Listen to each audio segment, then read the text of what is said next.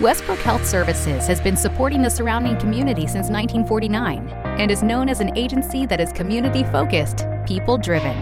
As one of West Virginia's 13 comprehensive behavioral health centers, Westbrook provides services to eight counties throughout the Mountaineer State and became one of the first comprehensive community behavioral health clinics in West Virginia in 2020.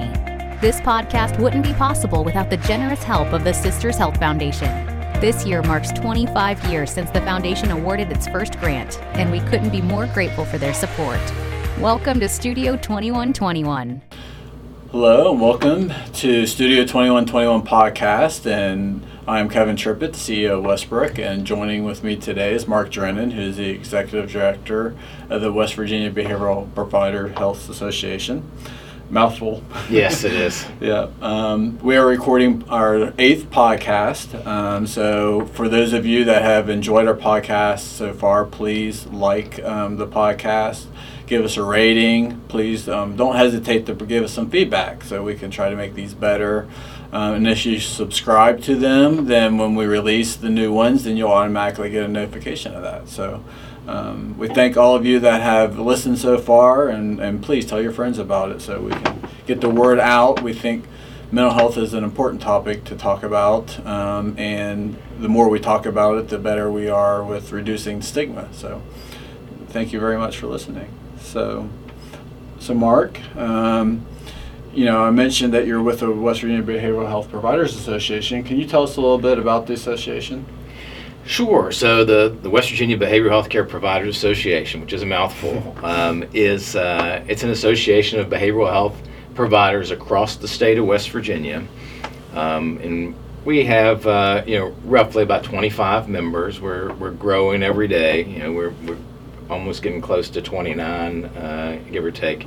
But um, uh, so it was founded in about 1983. Um, originally, uh, sort of a um, association of the 13 comprehensive community mental health centers in West Virginia. Which were one of those. Which right, which Westbrook is one of those, and uh, one of our largest ones is just eight counties, right? Mm-hmm. So. Um, and then we've expanded to other licensed behavioral health providers. So we have a few requirements. They have to be have at least 25 uh, full-time equivalent staff. They have to um, be a, uh, a, licensed behavioral health center or a licensed behavioral health hospital, uh, and they have to be a West Virginia Medicaid provider. And uh, so we provide a, a, a, range of services for those members, including government relations. Um, and lobbying. And um, we have um, a network of, of um, uh, committees that meet on a monthly basis, and then we meet together monthly as a full association where we bring in representatives from state government and and uh, and legislature and different things. Yeah, you know, I, find the association extremely valuable for us. I think it's great having that network of peers. Um, I know starting off for me, um, when I first got to be the CFO at Westbrook. It was awesome for me to be able to reach out to CFOs at other centers um, and get some advice and, and how to do things. And, um, and then from there, we um, got together and worked on how do we allocate funding. I mean, the state let us help them with the funding formula so that we felt like it was a fair and um, equitable way of doing that. And without the association, that wouldn't have been possible. So. I think that's one of the the hidden benefits or the relationships that, mm-hmm. that have been built. And what I've seen is regionally people getting together, um, like-minded uh, folks that that get together to better serve individuals with behavioral health needs across mm-hmm. West Virginia. And I think we've done a really good job, the association, as far as building uh, relationships with our state partners that uh, you know provide a lot of the funding for some of the, the efforts that we're, we're rolling out now around substance abuse and and residential services for those people in need. Yeah, and, you know, and um, with some of the work that you've done and, and, some of the members, it seems like we're getting some more interest in, in right. individuals wanting to join. So we we had a discussion yesterday about that, and so we're going to come up with a more formal application process. Um, that makes sure that they hit all the requirements plus try to learn what their interest is in being right. with the association. So we're we'll be rolling that out soon. So that's pretty exciting. One of the things too I'll say uh, is that um, you know, I always think we, we focus on three different disability groups too. Right. So we have individuals that provide mental health services, we have members that provide substance abuse, um, services for intellectual and, and developmental disabilities, uh, children's mental health services, and some people provide all of those. And uh, so it's a wide variety of, of individuals, but it seems to work pretty well together. Yep, yeah, definitely. So one of the highlights um, that with the association is it eight years running now? Eighth annual conference, right? Yeah. So you were charged with putting a conference together, and um, it's been a valuable um, tool for me. Um, you, you bring in a lot of good guest, guest speakers. Um, again, sometimes even members of the association themselves become the speakers on different topics. Um, so that's been a lot of fun, and um, we just finished one. Right. Yeah. Yeah, we were up at uh, at Stonewall Resort, and uh, they they do a good job taking care of us and making it an affordable package for us, and, and we really don't have to. We kind of set that part of it and, and forget about it, and uh, and then we bring in speakers from all across the country. We bring in local folks from West Virginia, but we also go outside of West Virginia and bring bring people in. We got to bring back this year a uh, a good friend of ours, Mike Veny, who came to our first annual conference, and he is a he's an individual that um, that has uh, mental health um, uh, conditions, and uh, he deals with those through drumming. And he learned that at a young age, and so he's a professional drummer. And he came and uh, talked to us about about his life story, and uh, and then we did some drumming, which was really interesting. Um, and then we actually brought to get brought a um, an actress um, who uh, was a child actress for a number of years, and then uh, she stepped away from that, and now she does um, she does mental health speaking engagements and um, and then how she takes care of herself. You know, it's been it's been tough with um, with COVID over the last few years. You know, in, individuals in in healthcare and in behavioral health, we haven't stopped the whole time. We've just had to continue to work and serve individuals. It's been stressful, I think, on our staff, on leadership, and uh, so we brought in you know Mike and and, and Lisa Jakub to uh, to talk to us about taking care of ourselves. I think that was important. It was. Um, for those of you who don't know, Lisa Jakub um, starred as the oldest daughter in Mrs. Doubtfire. From maybe some of you don't remember the movie Mrs. Doubtfire, but that was the role she played. And she taught us some mindful techniques right in the middle of the conference, and um, I'm still using one of those today Yeah. um, on a daily basis. Um, it only takes a few minutes, helps clears your mind. Um, and gets you reset. So, and then she helped um, teach yoga Right. every morning. So I, I didn't participate because I was out running, but I heard that the yoga classes went really well. Yeah, it's it's it's not something that I've I've actually had one other time, but uh, but did it that morning, and it and I remember the first time I did it was very stressful, and I was just pouring you know the sweat. It was a lot of work, but but the way she did it uh, was actually very relaxing, and, and my back always usually you know gives me a problems, but that whole day it was it was very uh, felt felt great. We had another gentleman that came and spoke to us and uh, on the substance abuse side said that um, you know he's former law enforcement DEA and he said that he's been practicing yoga for a number of years for his back and, and I can see how that it was uh, will be beneficial. I need to make it a practice in my own own life now but uh, but it was really good. We had about 25 people that actually participated that morning got up at 7 a.m. to go and be with her and and do yoga and we didn't know if we'd have one or, or, or what but we were very very pleased with the with the participation there You mentioned a, former DEA agent. I found his um, session fascinating. Um, he got into drug trends, and it just blows my mind the things that people do. Um, and he mentioned that there's a new drug, I think it's called ISO, that's even more dangerous than fentanyl, if you can even imagine. And I don't think we've seen that yet in West Virginia, but more than likely it's coming. So it's just something else we need to be prepared for. Um, the other thing I found interesting is um, he his belief, uh, based on his years' experience and things he's hearing, is that the Mexican cartel is trying to build up meth to the point where they can run the Colombians completely out of the country with their cocaine.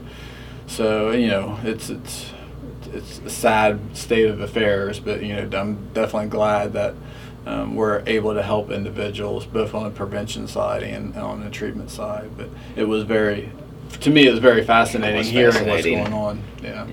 Yeah, he he came and spoke to our substance abuse committee and, and had us all all mesmerized. I mean, here's a guy that that uh, you know worked undercover for the DEA and uh, and infiltrated uh, biker gangs out in California, and then uh, then he went actually to Thailand and and worked there undercover, and so he knows you know where this stuff is manufactured and the routes that it takes to get get here to to, uh, to us in, in West Virginia. Yeah. And some of the stories, I think he told us that he bought drugs off of a um, PTA president Right. and a pastor as well. Um, Yeah. It's just crazy. He said you wouldn't you wouldn't know. Yeah. You wouldn't know the, the people that are involved in it, and uh, so you know he's part of stop. He was part of stopping the, the sort of supply side, and now he's in in uh, since he's retired from that. Now he's educating people on the latest trends uh, Yeah. across the country. Yeah. And so something else that was really exciting for me with this conference was all of our discussion on CCBHC. Um, we've heard the benefits from um, the executive director of the Missouri Mental Health Association. We've heard from the state themselves with the plans on how they're planning on rolling out CCBHC. We also got to listen to a couple of different speakers from the National Council for Mental Wellbeing, um, which um, the association is a part of. So, uh, so a lot of that CCBHC discussion has come from the advocacy advocacy work that we've done and getting that bill passed this last Right. legislative session. So, uh, I don't know if you want to speak a little bit about the work that we did with that bill. Well, you know, we've been working on, you know, in partnership with the National Council for what was formerly behavioral health and now is, is mental well and they created this model for uh, certified community behavioral health clinics across the United States. Uh, they passed this bill, I think it was in 2014, and uh, it was called the Excellence in Mental Health Act. And what it did was it, it created eight pilot states to take a look at this model and see if there is if, if they can demonstrate any efficacy in that model.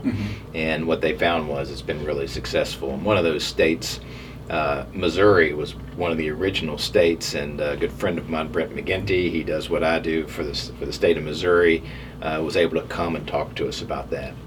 Um, what we did in West Virginia through your leadership as the chair of the legislative committee, um, we worked uh, with Senator Ryan Weld uh, from the Northern Panhandle and and many others to create this bipartisan piece of legislation that basically um, says to the state of West Virginia, we need to um, offer a Medicaid state plan amendment to make certified community behavioral health clinics in West Virginia a permanent reality. As you know, Westbrook is a, is a federal grantee, so you guys have received federal grants along with several of, other, of our other members. Um, but that money is going to run out at some point, and uh, so we need to have a way to make that permanent. What CCBHC does, it puts us on a on a sort of a level playing field with with other healthcare entities um, that have a little bit of different way that they fund those services. You know, right now we're we're based on a fee for service basis. So what what we think that CCBHC does is it sort of is is, is morally it morally incentivizes the right services for individuals and not just what the most lucrative services are. Exactly. And uh, what we think too is it's going to improve our workforce, it's going to improve the number of evidence based programs that we're able to offer statewide, and it's going to really mean a, a, a lot to those people that we serve. Yeah, probably the most exciting part for me is the increase in availability of services in rural areas. Um, with the eight counties that we serve, um, Wood County is one of the more populated counties in the state, but the surrounding counties aren't so much. And uh, it's hard to have qualified clinicians available in all those counties when you just don't have um, funds to support them. And so this will create stability with that, and, and it gives the individuals in those counties access to services they might not normally have. So that's that's real exciting. Um, creates a lot of stability um, for behavioral health in West Virginia, which everybody knows um, there's a lot of behavioral health issues um, these days, and it's becoming more prevalent. Um, it's be- and I think maybe not more prevalent. is probably not the word. Maybe more aware, more awareness. People are Mhm. more willing to get help.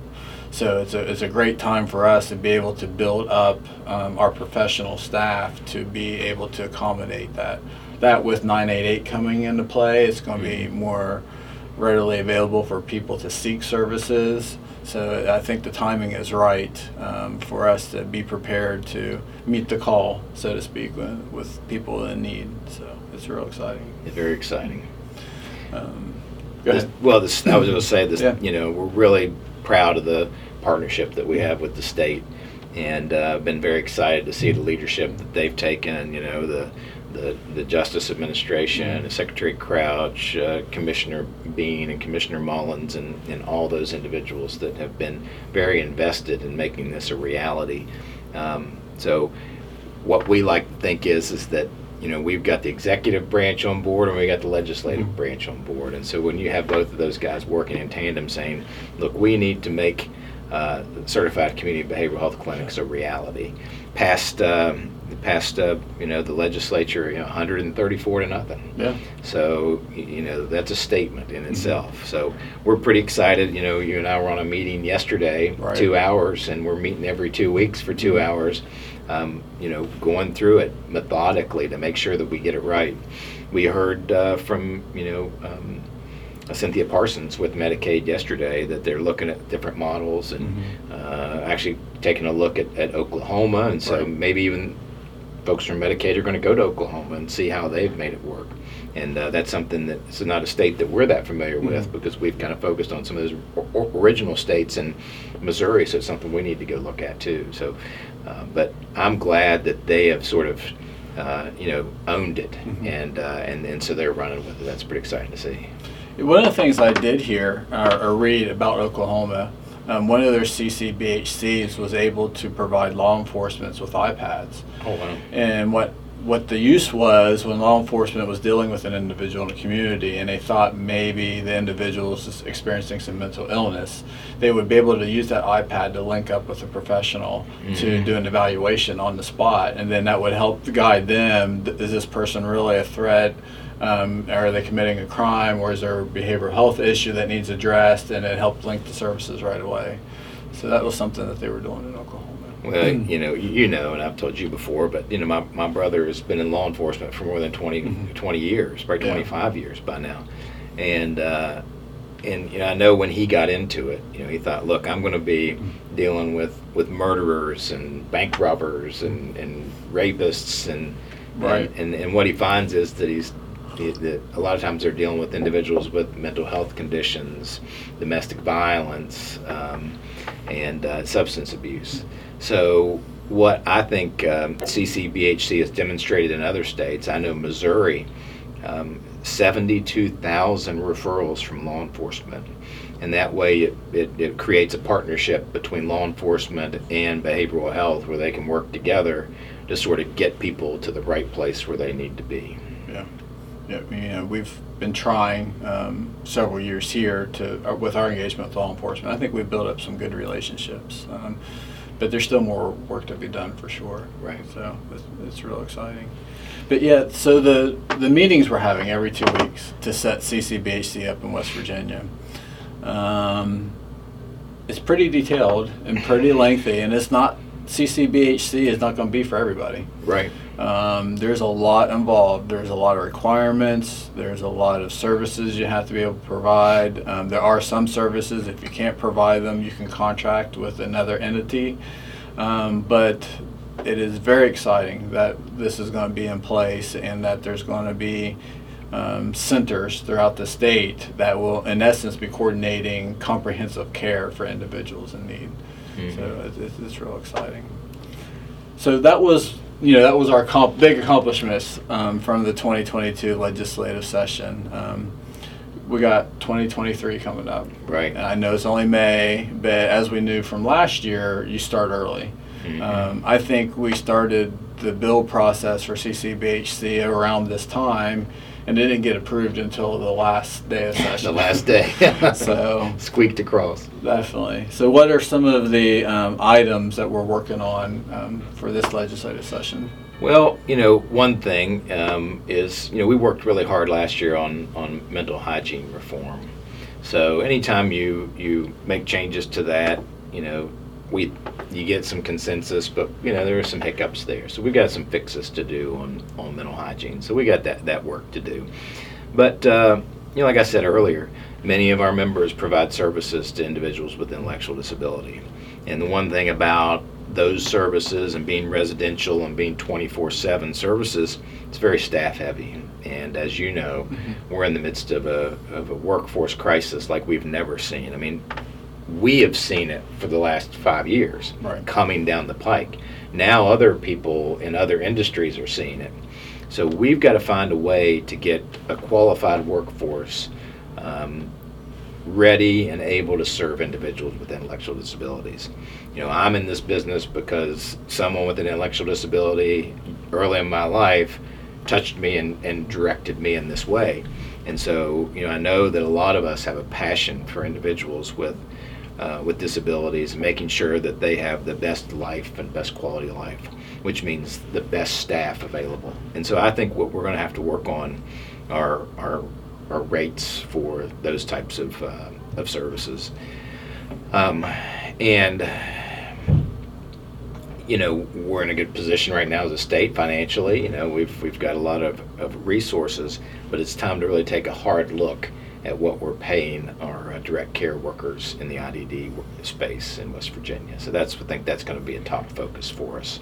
Yeah, really, that problem started when the state increased minimum wage. That's right. And I know on surface, um, bumping minimum wage up sounds great. It gets um, pe- more money in people's pockets, but there's um, side effects to that that some people may not understand. Um, you know, we're not McDonald's where if you bump up minimum wage and the expenses start exceeding the revenue, then we can just change the cost on our menu to capture that and cover the expenses. Um, our revenues are pretty set, um, being mostly Medicaid funded, and the rates are set by the state. So if there's not a corresponding rate increase, then what we've done is we've increased our expenses and we're trying to cover those costs with the same revenue. And so that's when you mentioned five years ago, we've been fighting this. We've really been fighting it ever since state minimum wage went up. Um, unfortunately, Westbrook's probably in one of the worst positions in the state for whatever reason. Um, we're struggling to recruit workers. We have a 70, 75% vacancy rate in our IDD group homes. Um, where our managers are covering shifts, um, overtime. A lot of staff are working a lot of overtime. Um, we're working on adjusting our wages, some uh, our rates to try to increase, not only retain our staff, but to try to encourage more applicants. But we're getting to the point to where um, we're going to be operating that program at a loss, and we're going to have to use um, profit margins from other service lines to um, cover the deficit. Um, if you were in the business world, that's not how you would operate. If you have right. a line that's losing money, then you more likely would drop that line and then put more resources into the line that's making money. Mm-hmm. But that's not how we want to do things. We want to serve everybody. We don't want to drop the line of business because it's losing money. So I think that's why, as you mentioned, it's important for us to get the word out um, that we need to help these employees. It's it's always been my belief that the work those employees do is extremely important to the community and should be more of a career path versus an entry wage path. Mm-hmm. Um, we're taking care of individuals that can't take care of themselves. That requires a, a, a skilled workforce, a passionate workforce, that really wants to make this their life mission. And if we're not able to pay them to make it their life mission, then, then you just have constant turnover, mm-hmm. which isn't fair to the clients. It's not fair to a client to get used to an, a, an individual taking care of them and then it's switching on them all the time. Right. so, well, you know, you, you mentioned a lot of things there, and, and you, you know, we raised the minimum wage in West Virginia 20%. I think since you know we've done that, and it's been a number of years ago, probably more, probably more like seven years ago now. Um, we've probably raised the rates for um, IDD services five or ten percent.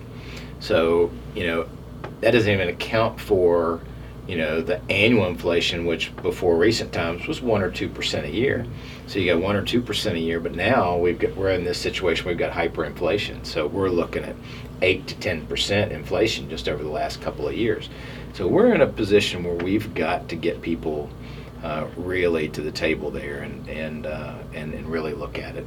We started off tracking, you know, the association's workforce uh, about ten years ago and 10 years ago, we had uh, about over 14,000 employees as an association across West Virginia. Uh, last year, we did a, a, a May study, and uh, we were down to 7,700 staff. Hmm. And there's a, a, number of reasons for that, um, but one of them is this workforce crisis that we're in.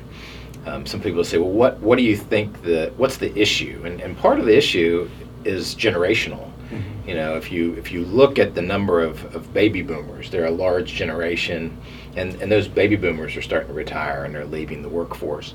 And now we've got um, you know Generation X, which is a small uh, it's a smaller population. Boomers decide to have less kids, mm-hmm. and uh, and so that's that that's shown within the workforce where we don't have enough workers to fill some of those spots. And um, so we've got to figure a way to get people into it. You know, we're doing podcasts like this as an association to uh, to recruit people to come and, and become direct care workers um, because it's not a it's not a dead end job. It's it, it's an entry level job, and that's what people need to look at it. I'm, i can come, I can work for Westbrook in direct care and residential. I can work my way up into different positions.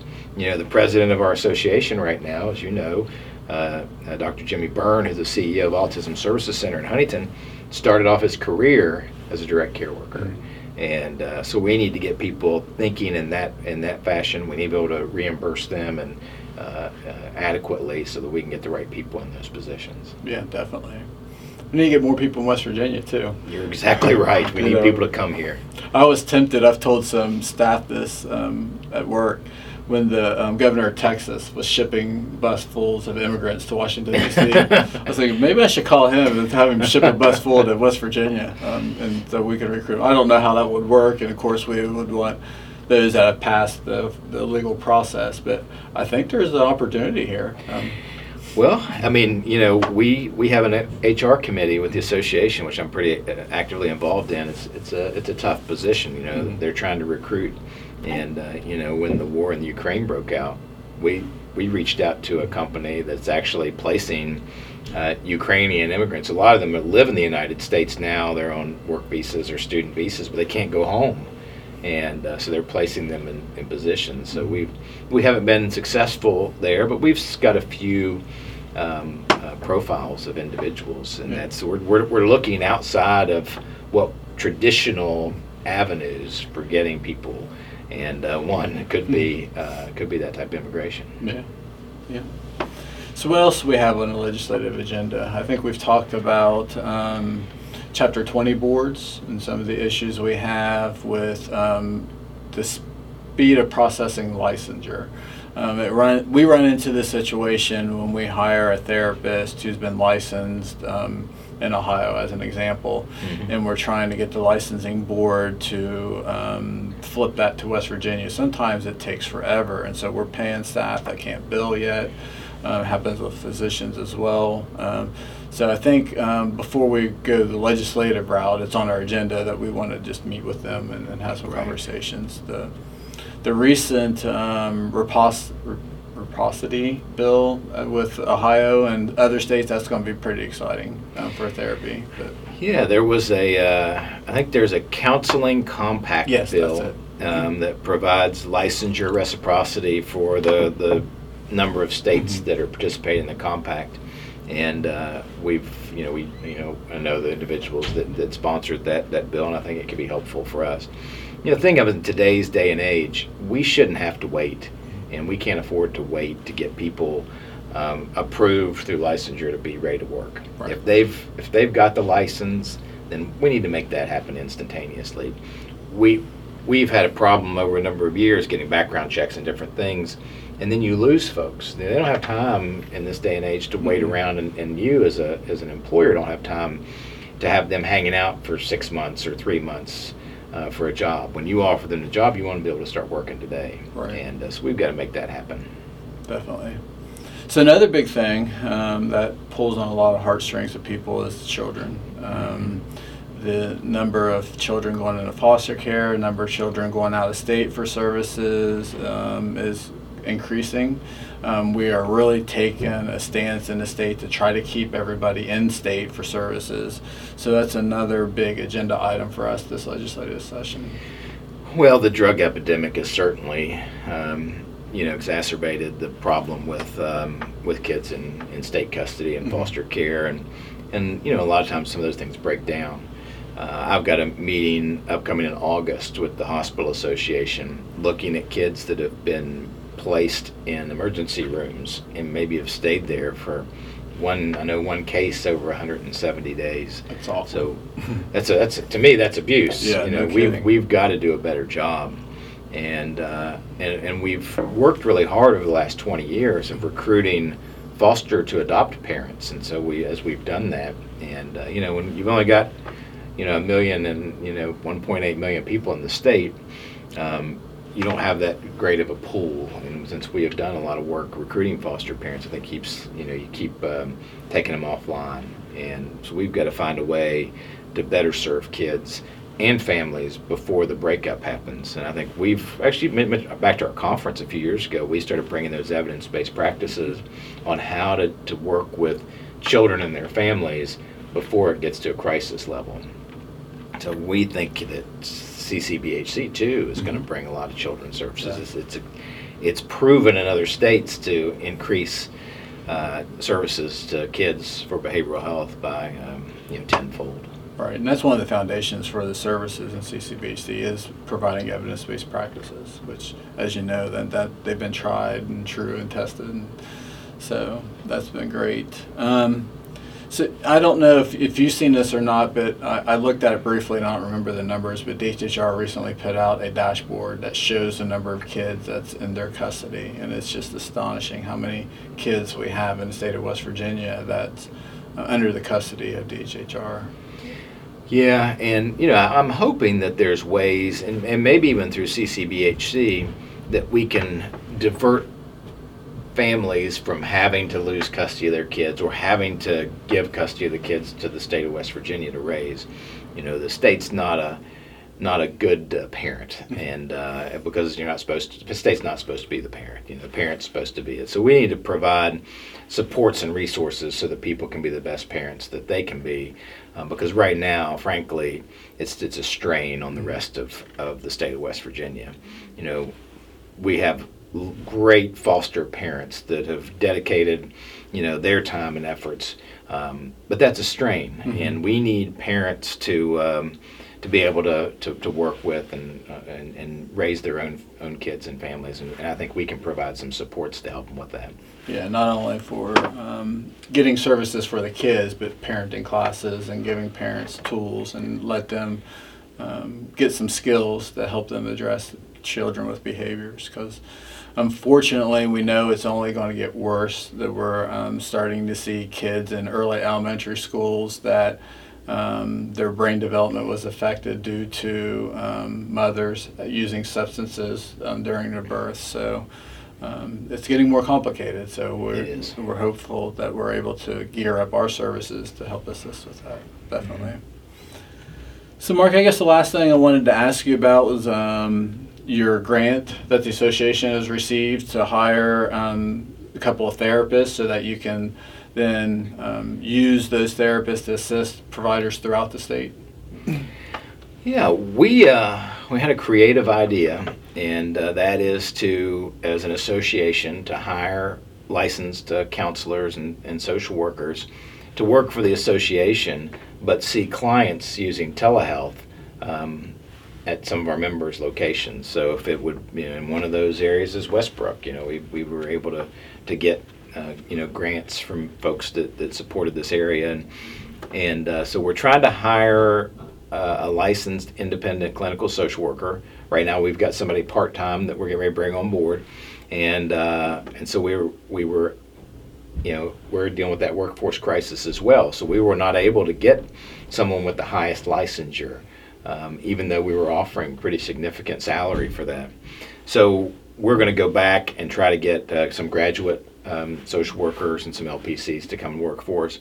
And, uh, and then they'll have a caseload where they might see people in the Eastern Panhandle, but they'll be sitting in Charleston. And, uh, you know, one of the things about some of the different areas of the state, especially the Eastern Panhandle, is they're kind of hung out over Virginia and Maryland, and, you know, they've really become a bedroom community for DC, is that uh, it's really hard to compete with those other states. So if we can hire somebody in Charleston and then they can see clients uh, there, we think that's going to be successful. It started because we had out of state entities trying to come into West Virginia and offer telehealth services from, you know, California and Florida and different places. And, uh, you know, folks, they don't know how we are here in West mm-hmm. Virginia. You know, we want to see people that, that know us. And, you know, we always, always talking about cultural competence, you know, when from the federal government. But, you know, what that means to me is you got to have people that, that know West Virginia, can speak our language and, mm-hmm. and know the, the, the issues that we deal with on a daily basis. So we want to get people from West Virginia serving West Virginians. Right. Know, and the other important thing is, is you want people living in West Virginia to reap the benefits of providing services, along with the individuals reaping those benefits of the services received. So, Right. yeah. Well, Mark has been great. I'm glad Yeah, you came Kevin, down today. thanks for having us. me. Absolutely, and um, we'll do it again sometime. Let's do it again. All right. Thanks.